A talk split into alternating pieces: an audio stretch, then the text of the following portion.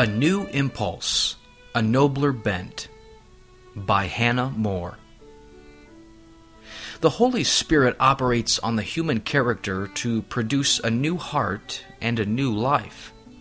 By this operation, the affections and faculties of the man receive a new impulse.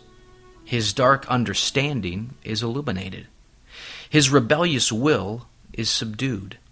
His irregular desires are rectified. His judgment is informed. His imagination is chastened. His inclinations are sanctified. His hopes and fears are directed to their true and adequate end. Heaven becomes the object of his hopes, and eternal separation from God becomes the object of his fears.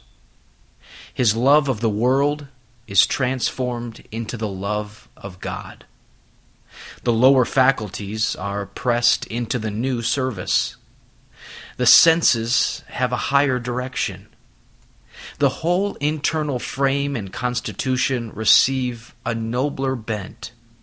His intents and purposes receive a more sublime aim. His aspirations receive a nobler flight. His vacillating desires find a fixed object. His vagrant purposes find a settled home.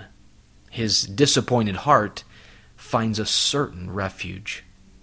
That heart, no longer the worshipper of the world, begins struggling to conquer the world.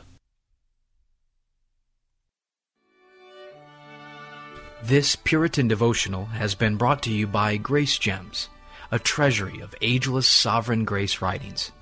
Please visit our website at www.gracegems.org, where you can browse and freely download thousands of choice books, sermons, and quotes, along with select audio messages.